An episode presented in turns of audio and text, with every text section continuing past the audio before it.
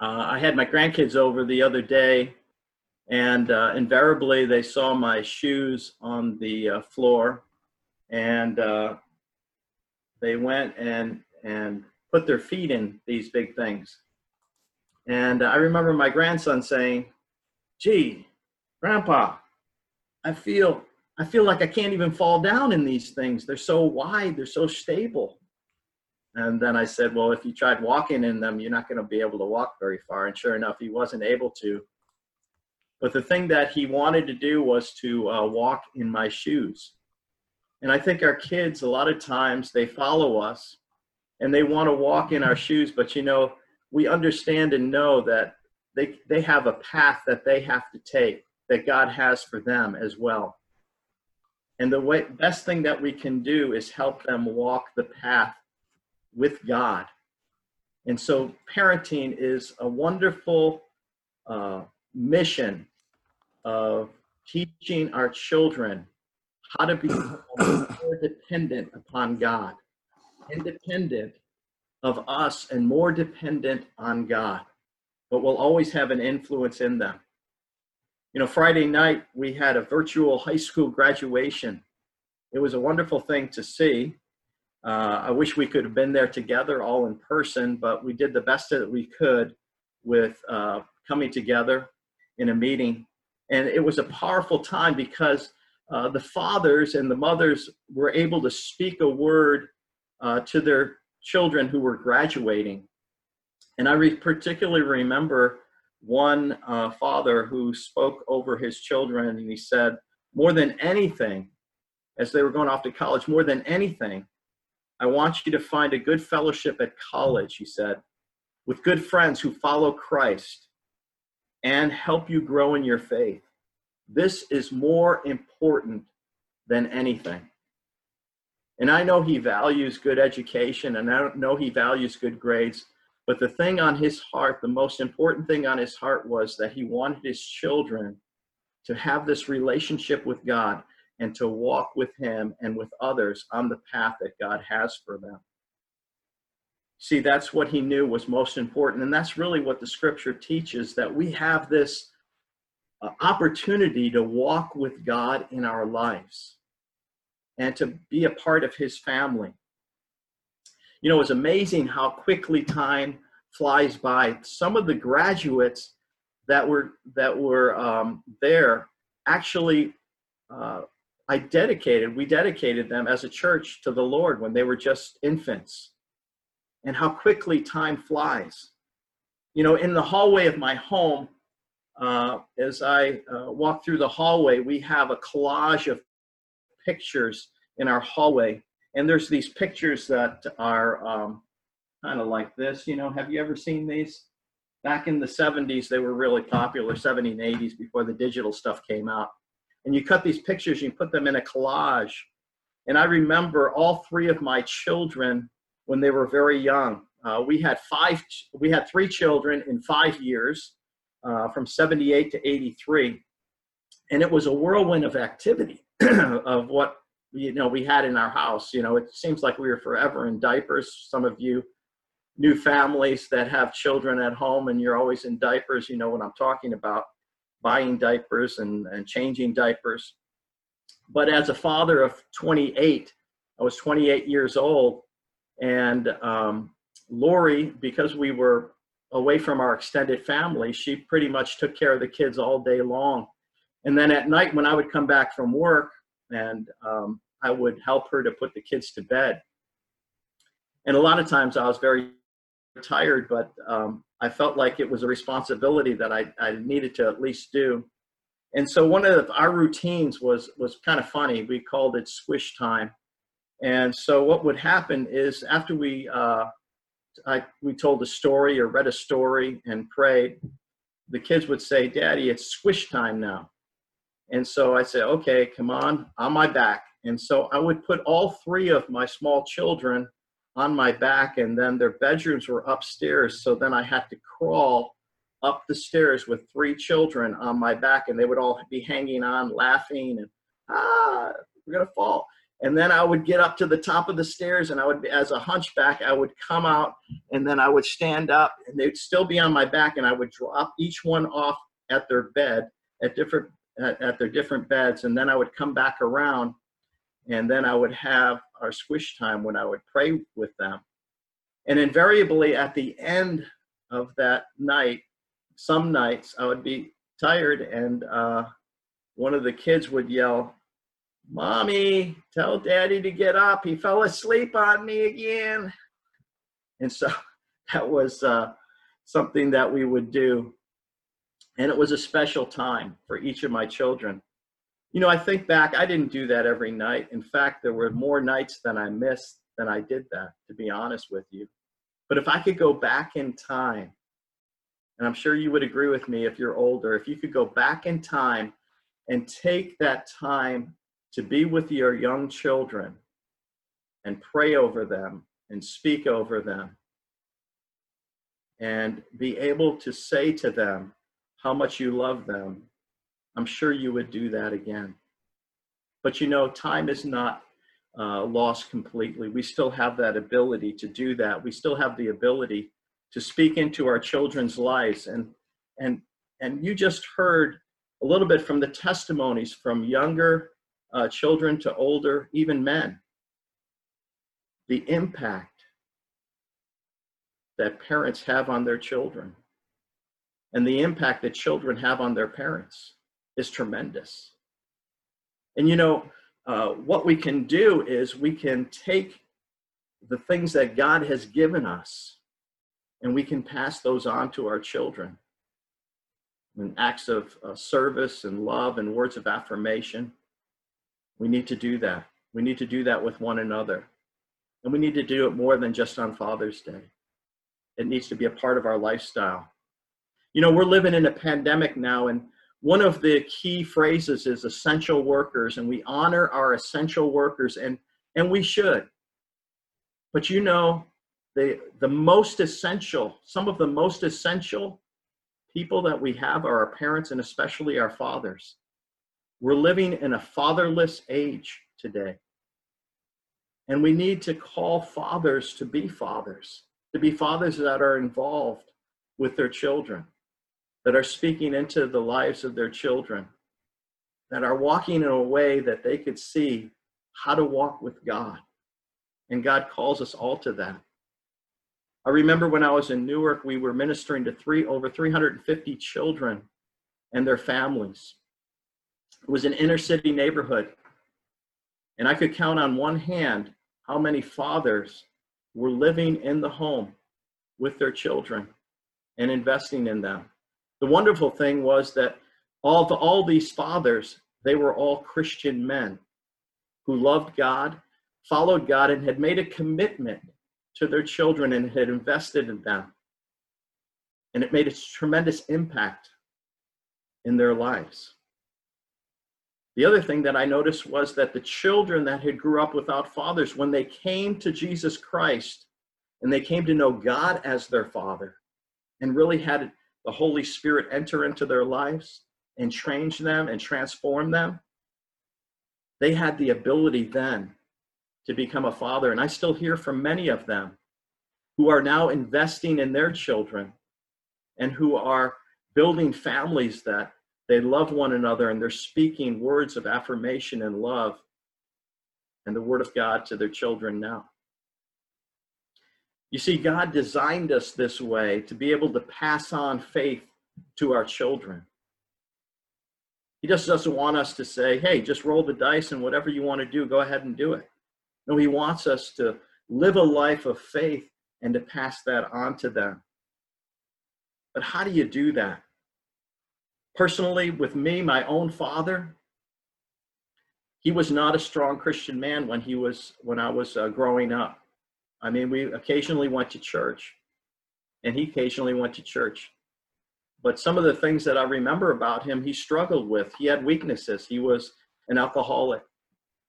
He had problems with uh, sarcasm and um, criticalness.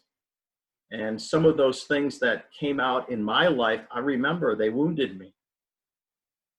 But he was a good worker. He was a good provider. He worked very hard, and I always appreciated that about him, or came to appreciate that about him as I look back on life. And he did the best as he could. He wasn't the perfect father, but he remained in the family, and he did the best as he could. But I knew when I became, uh, when I became uh, married to my wife, Lori, and I started a family, I knew I needed to do better. I knew I needed to change. I couldn't repeat the patterns that I grew up with. There had to be a change. And so I asked the Lord, "What, Lord, how can I be a father that speaks into my children's lives?" And then I came to these passages in Ephesians chapter five, verses one and two, that talks about being a father and following the example of our Heavenly Father. That's one of the great tools that we have, is that God brings us into His family, becomes a wonderful father to us, and teaches us then how to be a father to our children, and how to be uh, people that love one another.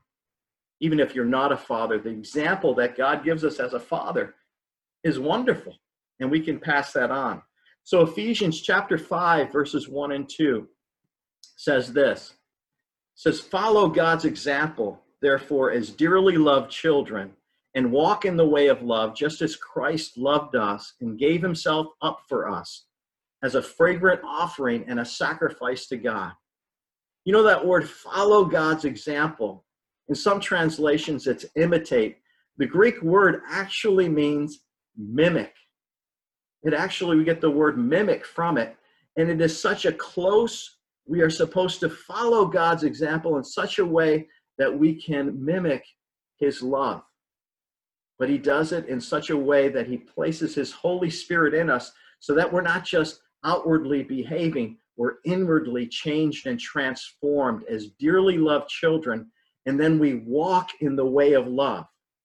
And how do we do this? We do it just as Christ did, as He gave Himself up as a fragrant offering.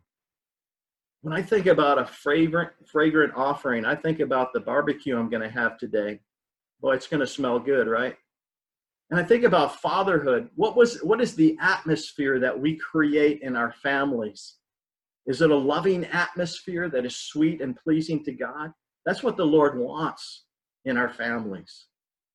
And we can be a part of making that that way, making it smell great, is by being people that love God and walk the path of the Father, our Heavenly Father.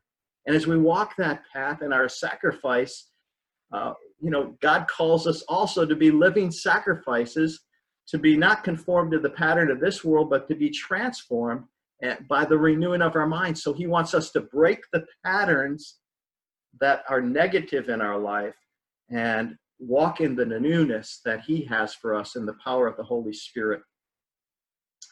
There's no better way to be a good father than to walk in the way of love. And so, uh, you know, I don't have time to go through all of the scriptures that talk about parenting. But what I will tell you is this, that um, more is caught than is taught. Meaning that I, I don't believe that it's just a lecture or words that are going to convince your children to follow after God and follow the path that you're following, the way that you love God. Even as you heard those testimony, it wasn't so much what was said, it was what was lived before their children that impacted them. And so I, I encourage you to live a life of faith, because it has an impact on all people around you. Whether you're a teenager or whether you're an adult or single or married, have children or don't have children, are grown or older, your life has an impact on people, and it will have an impact from now until even after you die. God has you here for a special reason and a special purpose, and your life can impact others. So more is caught than is taught, meaning, meaning more is seen in how you live your life than even so much more than what you say. There's another verse in Scripture when I thought about becoming a father and breaking the old patterns that I had that were that I had learned growing up before I came to Christ. There had to be something different. And I had to break some sinful family patterns that I talked about before and mentioned about my father and his influence on me. But it says in, in Ephesians chapter four, verses twenty-nine to thirty-two, we're going to look at these, these uh, verses one at a time. I'm taking it from the Message Bible because it says it in a different way. It says it in a way that's very relatable to our language today. It says, watch the way you talk. Have you ever watched the way that you talk? I hope we all do that. Let nothing foul or dirty come out of your mouth. Say only what helps. Each word is a gift. The Bible says the power of the tongue, in the power of the tongue is life and death, meaning you can speak life into people or you can speak the negative into people. And God wants us to speak words that are like a gift that we give to people. So he does want us to speak and act in such a way that it's a gift that encourages others.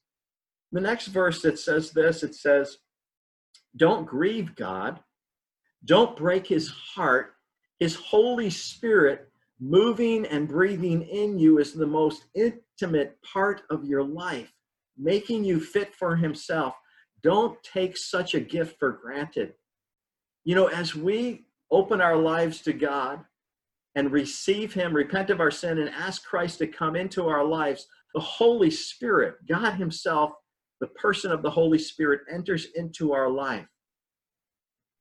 And his Spirit bears witness with our spirit that we become children of God, but he wants to do more than that. He wants us to teach us. He wants to teach us how to walk the way of love. He wants to teach us how to walk in such a way that impacts people in a powerful and a positive way. And only he can do that. And he does it by transforming us, by letting us walk with him, let us, letting us, teaching us how to walk with God in such a way that we leave a clear path for our children to follow. His Holy Spirit is moving and breathing in you. You ever thought about that? It's the most important, intimate part of your life. It's the most intimately that, it's the most intimate that God can be with you is to live in you. And he does that in our lives through the power of the Holy Spirit. But what can grieve God? It can grieve God when we go back and do things in our own way, walk our own path, take our own course, and say, God, I don't know if I, I want to follow you anymore. God calls us to follow him, and in following him, it's the very best life that we can have. And so verse thirty-one and thirty-two says this, make a clean break with all cutting, backbiting, profane talk. Be gentle with one another, sensitive. Forgive one another as quickly and thoroughly as God in Christ forgave you. Think about that. Think about these verses when we drive our car, when we are, are with our children around the dinner table, or they overhear us talking about someone or something in a negative way. It impacts them. Think about that if you're a young person. Your words and what you say and what you do has an impact on other people and about the faith that you have. And you can have such a powerful impact, not only on your friends, but also on your parents, the way that you live your life. I'm so glad that my father finally came to Christ at the end of his life. They made a fuller commitment to Christ, began to read the Bible daily, and his life was trans- transformed and changed the last seven years of his life. But God wants to do that in our lives now. He wants to work in us, to change us, and to help us be a change agent in what we do and what we say and how we think. And so let's be gentle with one another. Let's be sensitive. You know, I was picturing my little daughter when she was just about three or four years old. She would take my face, she'd put them at my hand, and if I would be staring at something else, she would, and she wanted to get my attention, she'd, she'd turn my head towards her like that, say, Daddy, talk to me. you know, sometimes we need to take the time to talk with one another. We need to take the time to just speak into one another's lives, what we really feel, how we really love. It's sometimes hard for men to do that, but I believe through the power of the Holy Spirit, you can have the words. You can speak prophetically into your children's lives. You can speak a word that gives them hope, security, a sense of belonging, a sense of significance. God wants you to speak into their lives in a way that says, yes, you have what it takes to be a man or woman of God. You have what it takes to fulfill your destiny with what God wants you to do. Because God's love and his power and his Holy Spirit is at work in your life. So today, I want to encourage you, live a life of love and forgiveness. Walk that path. Walk the Father's path, the Heavenly Father's path. And as you walk that path, you'll be amazed at the impact that you can have on people. Co-workers, friends, family, but most of all, your children. Let's pray. Father, we come before you. We thank you for the message today, Lord. We thank you for your word to us to walk in your way, to walk in the way that you have called us, to walk in the way of love. And so, Lord, I ask today that you will bless the families that are gathered together with their children, and even those that cannot be gathered or uh, because of this pandemic, Lord, I pray that uh, just talking on the phone, speaking to one another, that they'll remember, Lord, that those relationships are most important and are precious and are not to be taken for granted. I pray, Lord, that you would help us to bless one another throughout this week, to speak a word of encouragement, to speak prophetically into each other's lives, to pray for one another, and to use us to build up one another so that we can walk on your path that you've given us to walk. And we pray this all in the mighty name of the Lord Jesus Christ. Amen.